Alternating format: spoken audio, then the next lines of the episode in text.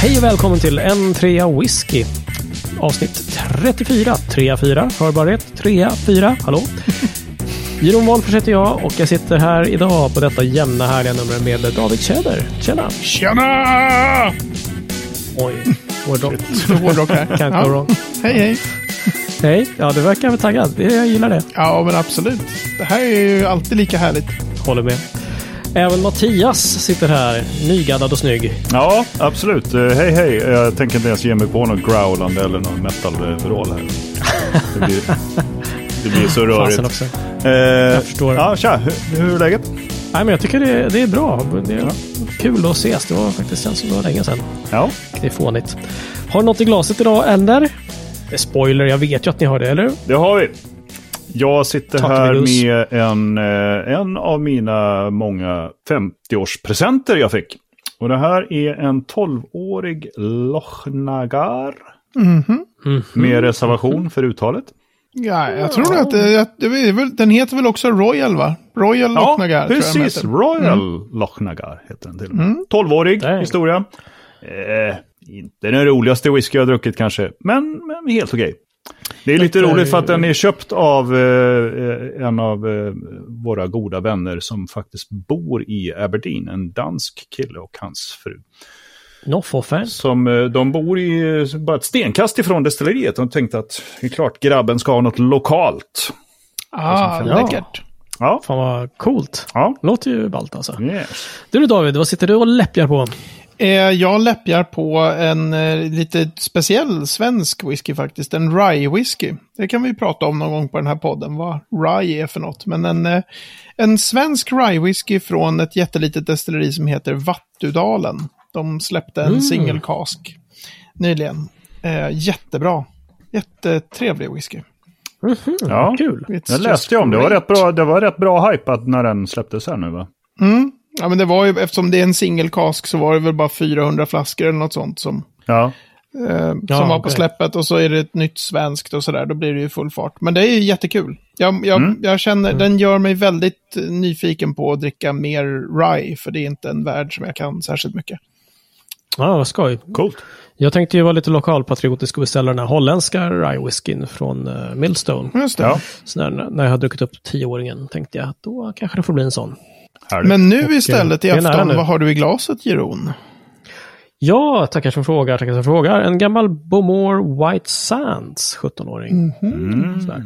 Den har stått lite länge i sin flaska tror jag. Faktiskt. Den då Det där har vi ju pratat om. Vi har pratat lite om det och eh, jag har till och med typ hällt över någonting, eh, en gammal Lafroig tror jag det var, som inte var så pigg alls i en eh, mindre flaska att använda till typ bakning eller Ja. whatever. Men Mm. Den här är nästan så att den får hänga på, tror jag. Ja, men snackar vi inte typ minst fyra år sedan som du öppnade Jo, den? Alltså absolut. min, absolut minst. Ja, den har, den har varit med.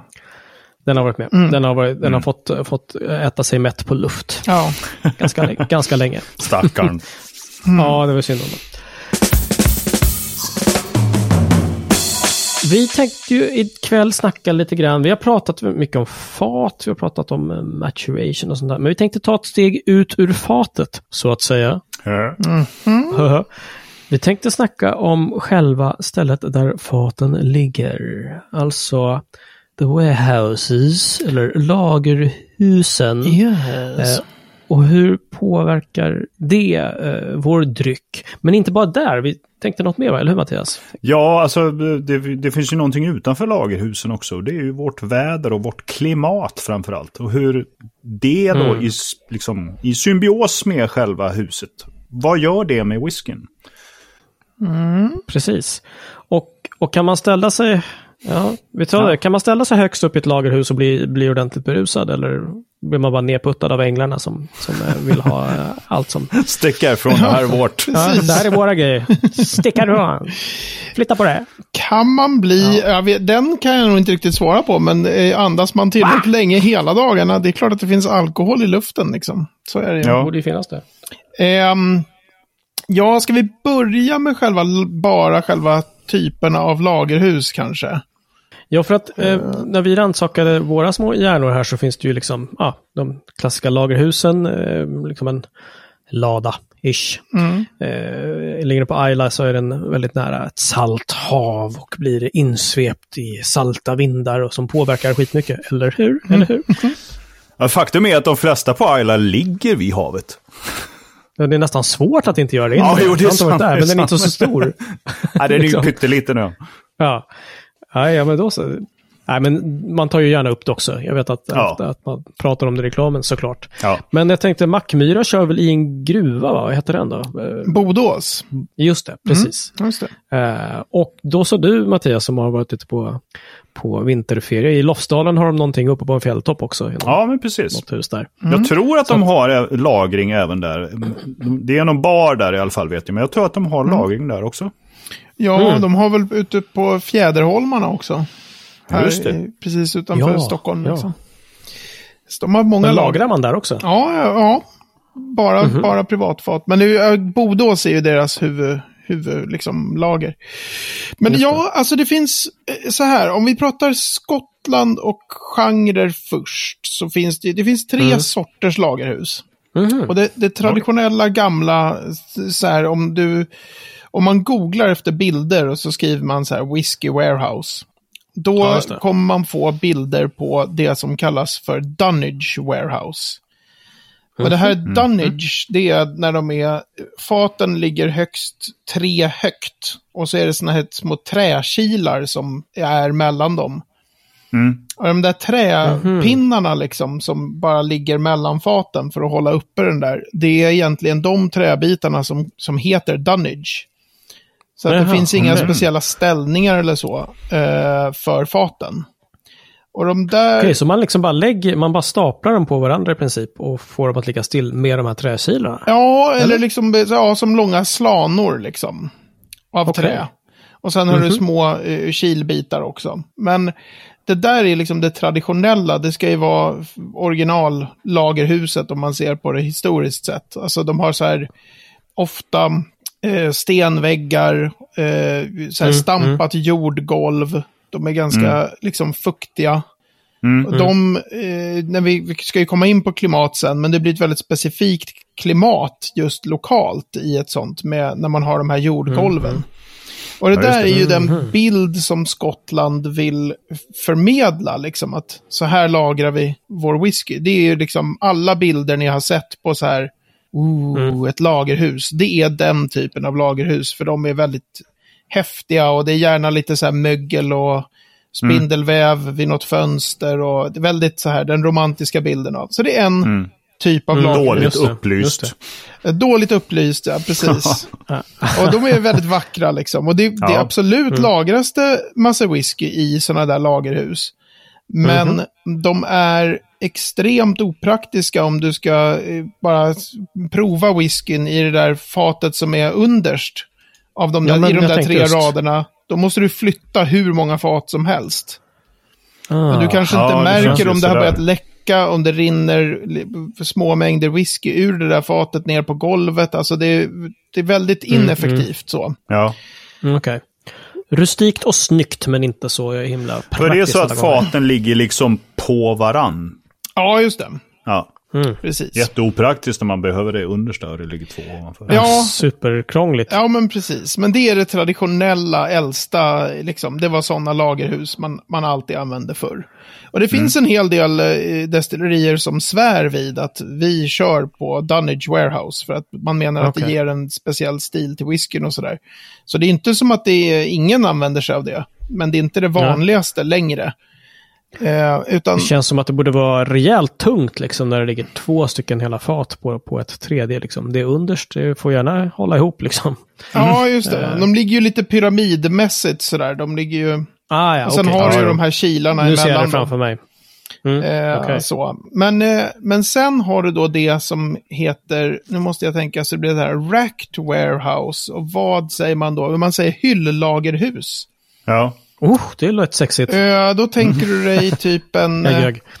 tänk dig som... Eh, eh, Man tänker mig Ikea. ja, Ja, eller precis. här, Ikea Biltema. eller, eller så här Biltema när man kanske. bygger om... Eh, alltså herregud vad jag har svårt med språket idag. Sån här scaffolding utanför hus när man ska göra nytt, ny fasad. Byggställning. Mm, Sådana det. byggställningar av metall liksom. Ja, Ja, ja. Och, så, och då kan du bygga mycket högre och så ligger faten inne i de här eh, hyllorna Ja. helt enkelt. Just det. Just det. Så att det är inte Billy helt av trä, utan det är normalt av metall. Och sen så ligger faten där.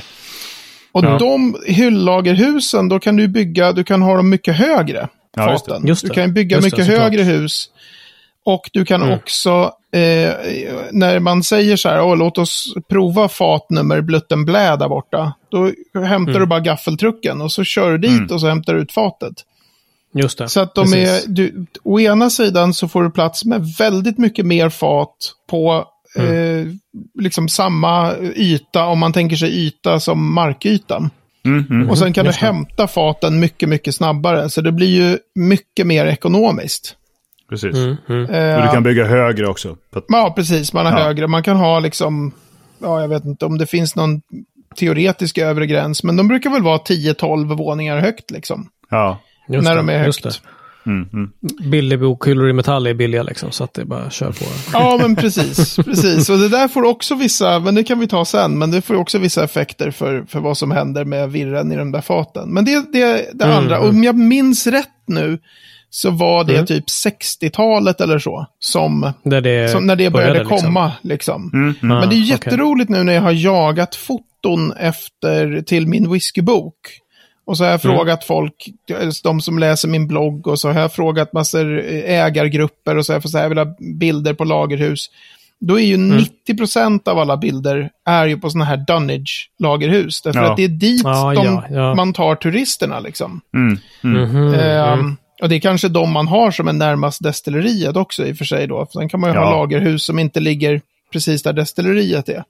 Men det är Mm. Nej, väldigt det. ont, även såna här, en del destillerier har skickat själva då. Här har vi lite bilder på lagerhusen. Mm. Och sen så får man se någon annan som har rest dit som är en, eh, mer av en whiskyjournalist som har fått se helheten. Då kan Mm, de skicka så här, "Ja, här är bilder från det här destilleriets lagerhus. Då bara, men vänta nu. Här kom det bilder på hyllagerhus. Det var inte det som destilleriet själva skickade. Utan det handlar om vad de vill, liksom, vilken bit av allt vill man förmedla. Liksom. Ja, precis. Ja, så är det. ja men visst, såklart. Ja, men man kan väl tänka sig just den här romantiska, rustika, den ursprungliga. Det är ju, den, det, är ju det som vi pratar om. Ja, så whisky, det liksom. där lite, just det där lite um, halvmögel på väggarna och, och, och Ja, ja, ja. spindelnäten. Och Mhm, de är ju, mhm. alltså fotona från de här Dunnage-lagerhusen är ju mycket finare. Det är mycket häftigare att vara i ett sånt lagerhus.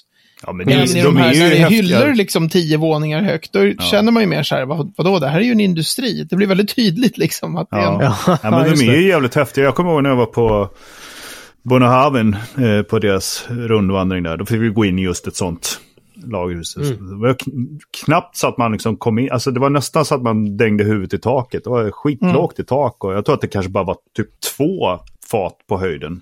Mm. Där inne. Mhm, mm. Men verkligen sådär, ja men sådär källar-dungeon liksom. Ja, just det. Ja, just det. Precis, det är lite Ja, som att vara i en jordkällare. Det. men man man väntar sig att ja, men det ligger en kista i ett hörn där och det kommer en jävla vampyr. Travande så här snart. Vampires share, det är en helt annan grej. Eller? Okej, vi har ett, en sista typ av eh, lagerhus då, tror jag. Ja, men det finns precis. Det finns en, ett till då. Och det är det som, nu ska vi se, hyllagerhus, paletterat lagerhus, palletized warehouse. Mhm. Eh, och då, om du tänker dig, eh, alltså pallets, en vanlig, ehm, såna här... En pall, alltså Europall. Ja, en Liksom. sån här vanlig himla träkonstruktion som man... Lastpall Där man, ja. en lastpall liksom. Mm. Och så, så på en sån där lastpall så, så ställer du faten upp med, så att säga, fat har ju två bottnar, så en botten är neråt och en Mhm. botten är rakt uppåt. Mhm. Och sen så trycker du på om det nu är nio eller om det är, ja jag tror att det är nio fat eller om det är fyra gånger fyra, 16 per sån här pall. Och sen Aha, på den pallen med fat så ställer du en pall som du ställer fat Mm. på. Och på den pallen ställer du fat och sen så får du upp till 10-12 våningar högt. Då står de packade Aha, liksom jäklar. extremt Ja. tätt då. Mhm. Och då Mhm. står ju faten upp istället för att ligga ner. Mm. Mhm. Eh, och det säger ju sig självt att om du jämför med ett hyllagerhus så, så har du samma utrymme igen. Du får plats med jag menar det måste ju vara fyra, fem gånger så mycket fat på samma utrymme. Mm. För du ställer dem ju liksom packade som sillar. Just det. Men återigen då, om man ska ha tag på ett av de faten, det kan ju inte vara det lättaste. Alltså. Precis, så att de är ett, ett sånt här palletized warehouse är ju Mm. för en ägargrupp som kokar, säg att du har ett destilleri och så gör du eh, 4,5 miljoner liter om året. Räknat Mm. som ren sprit, så det är, det är ju liksom verkligen enorma mängder. Mm. Och så Right. har du så här, ja vi ska ha till vår 12-åriga whisky, så ska vi ha så här Mm. många fat. Och så fyller du den mängden som du tänker och då kan du i princip ställa in det i ditt eh, palletized warehouse någonstans. Och sen behöv, du kollar inte på det på 12 år. Mm. De fat som läcker, de får Aha, läcka liksom. okej.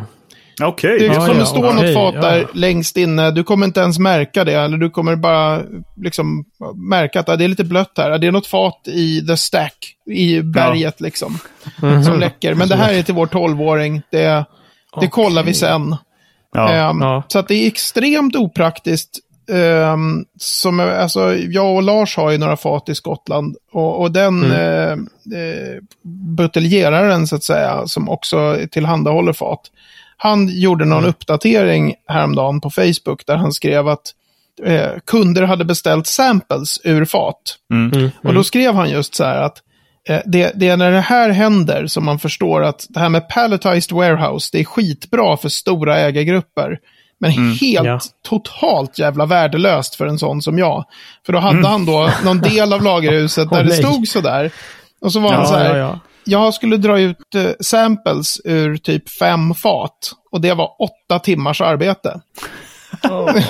Gud. Det är liksom- Ja, visst. Så att det, är ju, det finns plussidor och det finns tydliga minussidor. Ja. med Just det, just det. med det där då. Och de kritiker, de, alltså kritiker Mm. av den där typen av lagerhus säger att, att fat behöver airflow, alltså det behöver liksom finnas ventilation runt fat. Eh, Mhm. För att whiskyn ska utvecklas väl och, och kanske att Mm. eh, fatets botten då, den botten som står uppåt, det är en ganska stor del av allt trä som Mm. finns i ett fat. Den börjar väldigt snabbt att spela ingen roll alls för utvecklingen av whiskyn. För så fort ja, änglarnas andel har gjort så att du har en halv centimeter minskad Ja, yta, då är precis. det en väldigt stor Mm. del ek Mm. som inte det. spelar in. Så att det finns ganska mycket så här kritik av paletterade lagerhus. Och det är ju samma sak där. De enda ägargrupper som har skickat bilder till mig där det har varit paletterade lägerhus, äh, lägerhus, lagerhus, det har varit eh, grupper utanför Skottland. Så på Irland så har man Mhm. inget, där finns det ingen skam i att lagra på det sättet. Nej. Okej. Alltså, Till och med Aha. Waterford som är ett sånt här riktigt toknörd-destilleri, de har, delar gladeligen bilder på hur deras fat står upp. Men i Okej. Skottland så är det så här, nej, så gör vi inte. Och sen så får man se så här bilder från just de här whiskyjournalisterna som bara, här är vi, och bara, men kör de paletterat också alltså? Så här, ingenting som de riktigt vill, vill stå för. Nej, Eh, nej. just det. Okej. Så tre, Ja, det är de men- tre eh, huvudtyperna av lagerhus kan man säga. Mm. Just det, just det. Om man misstänker att metoderna har utvecklats liksom allt eftersom efterfrågan har blivit större och kravet på en större produktion då har blivit högre. Att man liksom, all right, vi måste lagra fler, vi kan inte hålla på och stapla dem på varandra här. De är dunnage liksom. Nej. måste ha, skicka någon till Ikea nu, kolla om de har lite metall. Eller lite Ja, precis. metall. Metal, metal billies. Eh, Och det blir ju, smäcka ihop ett gäng. det blir ju väldigt mycket så. Man, man tänker ju inte på det när man sitter med, med liksom en whisky i sitt glas. Men, men just de här stora operationerna som ändå, de är ju fabriker, nästan alla destillerier i Skottland. Det är ju, Ja, ja. man, Mm, just det. De som är små, de gör, alltså det är väldigt ovanligt, man gör mindre än en miljon liter ren sprit per år. Det är då är fortfarande, man liten, alltså. då, är man, då är man liten i Skottland. Det gör att man fortfarande är typ fem gånger större än High Coast som är stora i Sverige. Ja. Right. Då, och då är man bara uppe på typ en Right. miljon liter. Det normala är ju två och en halv, tre, fyra och sen finns det ju större förstås. Mhm. Alltså jag Okej. tror Glenfiddich gör typ 14 miljoner liter eller något sånt per år. Bra. 14 helvete. miljoner liter. Ja, och då är det omräknat i ren sprit alltså. Så att det är klart att det, Ah, det, okej. skulle de ha allt sånt där i Dunnage lagerhus, så det, det blir ju, de, de, man täcker ju Skulle det inte finnas Skottland. en ledig stuga i Skottland liksom? precis. Precis. Jösses. Okej, jaha, spännande. All right, nu har vi snackat lite lagerhus. Det där var ju jävligt intressant. Jag hade faktiskt ingen koll på att det var så Nej, inte jag heller. eh, olika.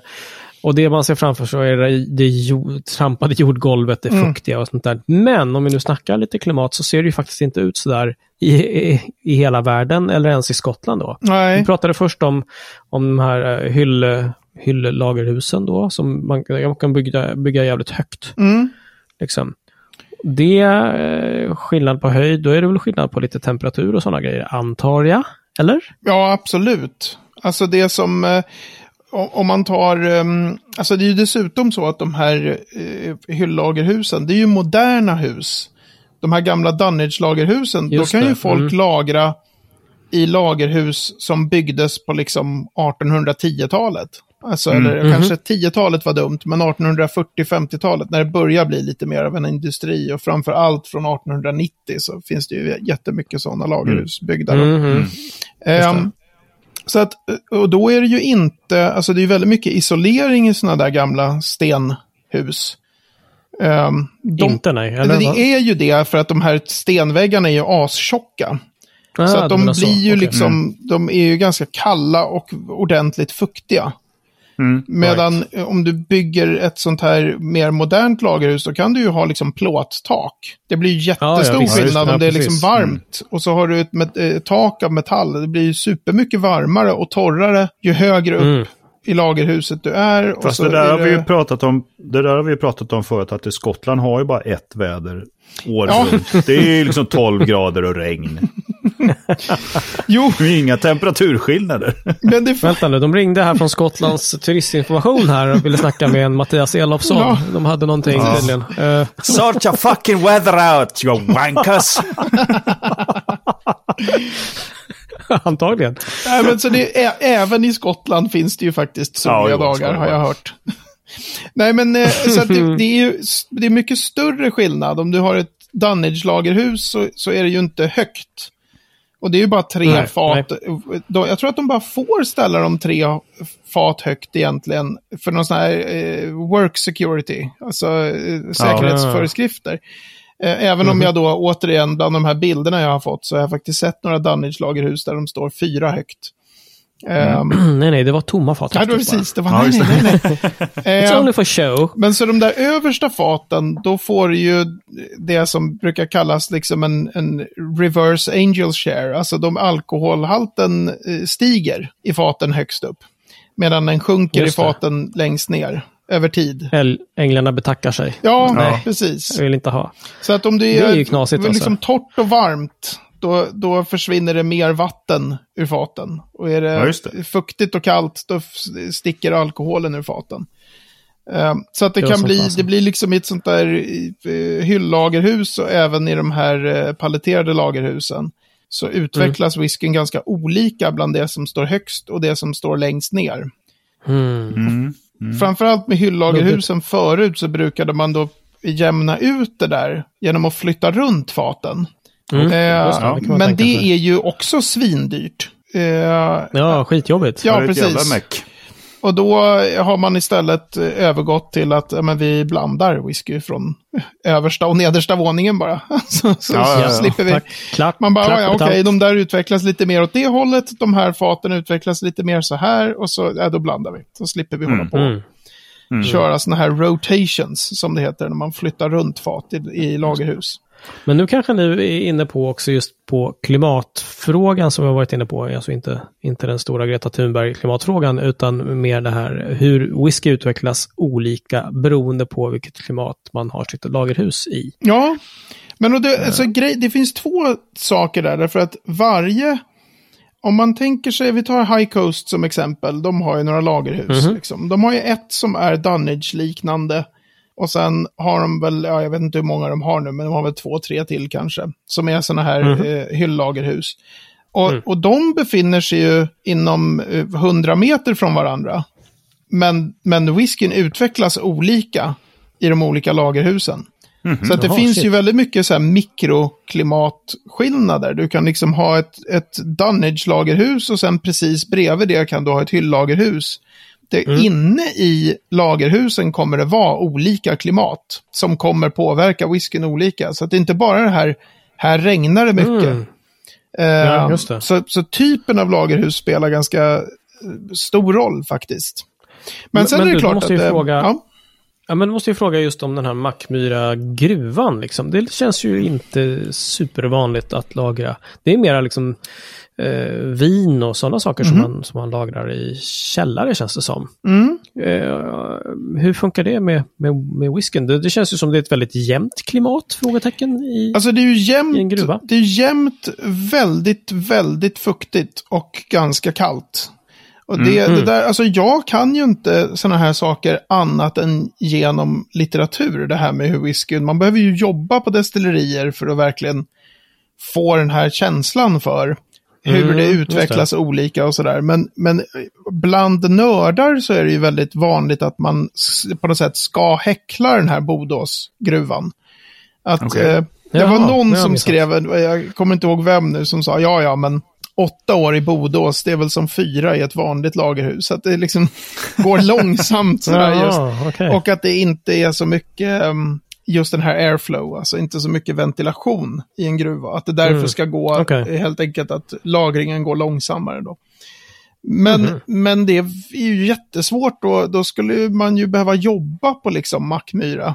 Och, och ha tillgång till, här har vi 40 fat som har legat i Bodås, här har vi 40 fat som har legat i vårt andra lagerhus. Och sen ska man sitta och jämföra dem. Mm. Jag menar, Mm. Per definition kan det ju inte vara uruselt att använda som lagerhus, för då skulle de väl ha slutat använda det som lagerhus. Ja, det är inte hur? som att de Ja, är det fattiga som som kyrkråttor liksom. Nej, inte, nej, Ehm, inte. så att det, Kanske just den där tvärsäkerheten kring att det måste vara uruselt. eh, Mm. Den tycker jag är lite konstig. Det finns väl också, vilket indiskt destilleri är det nu? Där har de ju intressanta klimat liksom. Det är ju lite Ja, varmare jo. kan Ja, man visst. Ja. Det är något... A- a tad. Ja, just a tad. Det finns något av destillerierna där, om det är Paul John eller Amrut, som har något Mm. lager i en nedlagd tågtunnel. Ehm, För att så här, Okej. okay. för att komma undan från lite av den allra värsta liksom brännande superhettan. Ettan. Ja, just det. Så för, för annars är det väl det att eh, man har, säger väl ofta att Amrut till exempel, eller ja, indisk whisky överhuvudtaget, den blir klar så mycket snabbare än den skotska whiskyn på grund av klimatet. Mm. Stämmer det? Jo, men det stämmer ju att det, alltså, dels så får de ju mycket högre sån här änglarnas andel. Det är enormt mycket. Man brukar ju beräkna, och det är lite, lite högt så här från, i, från Skottland, att så här, men typ 2% per år. Mm. Änglarnas andel är ju ojämn också. Den, är ju inte, den går inte lika fort över hela tiden. Men man brukar säga så här, ja, typ säg 2% per år. Ja, Eh, Och då liksom för både Paul John och, eh, och Amrut, och de ligger ju i väldigt olika klimat, men de har ju fortfarande änglarnas andel på uppåt en 10-12 procent någonting per år. Jävlar. Så att det, är ju, Ah, okej. det Då går ju det fruktansvärt fort liksom. Ja. Så det blir Mm. någonting, ibland så ser man såna här att ett år i Skottland, det motsvaras som fyra år i Indien, men det, Mhm. man kan, det, riktigt så kan man inte säga, för det blir på, en, det blir på ett annat sätt.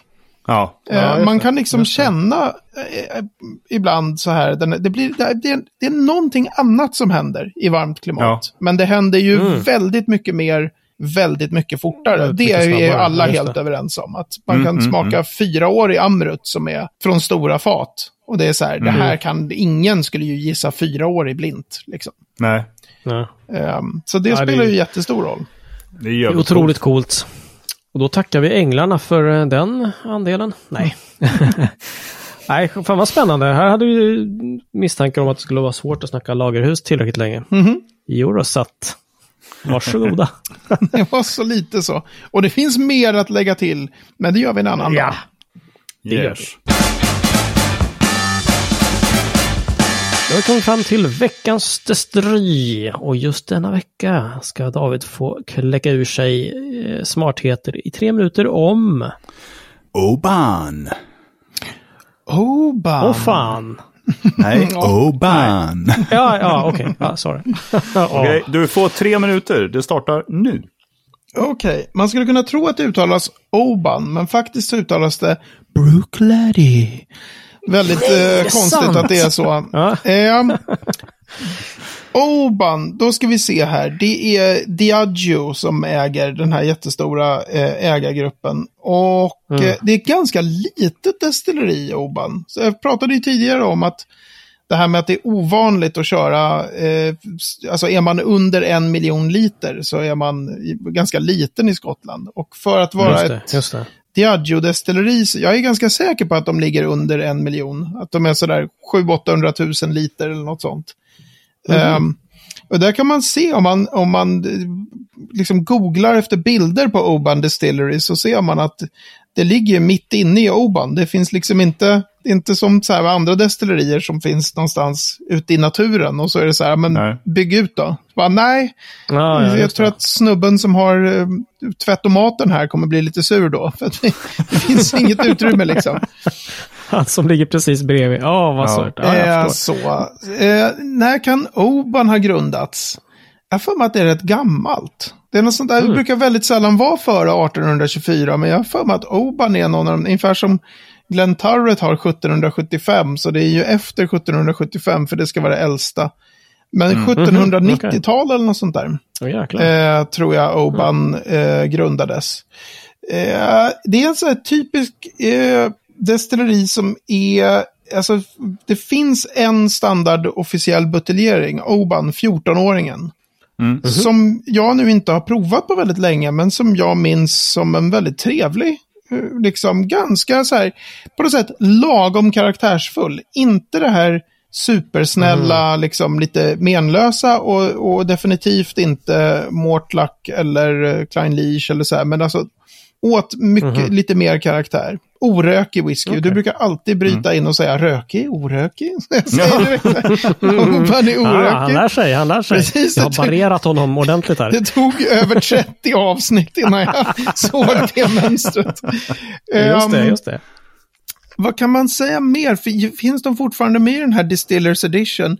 Eh, det vet inte jag. Diageo ger ju ut en gång om året Distillers Edition-versioner av flera av sina eh, singelmalter. Och jag har för mig att Oban finns med som en av dem. Eh, Okej. Jag har men, inte men har du någon annan som du har provat som du gillar? Nej, alltså det, jag tror att resten går till blended eller att nästan allt går till singelmalt. För att man, Mm. jag tycker inte man ser Oban sådär så mycket från oberoende buteljerare. Jag, jag tror att jag egentligen kanske bara har provat den där 14-åringen och sen någon NAS. Eh, oj, det var tre minuter. Som de också har. Eh, och kanske någon specialare. Det är inte en Mm. sån här whisky som man ser särskilt mycket från oberoende buteljerare. Och det är väl för att det inte är ett så stort destilleri helt enkelt. Men en trevlig Nej, så- 14-åringen är ju en trevlig whisky vad jag kan minnas Men i alla jag fall. minns den också som väldigt sådär, liksom, eh, snäll är väl kanske fel ord, men, men sådär, eh, mysig. Mm. Jag tror till och med att min tjej gillade den. Att den var sådär, ja, men det här kan jag dricka. Och Mm. hon är inte någon whiskyfantast. Nej.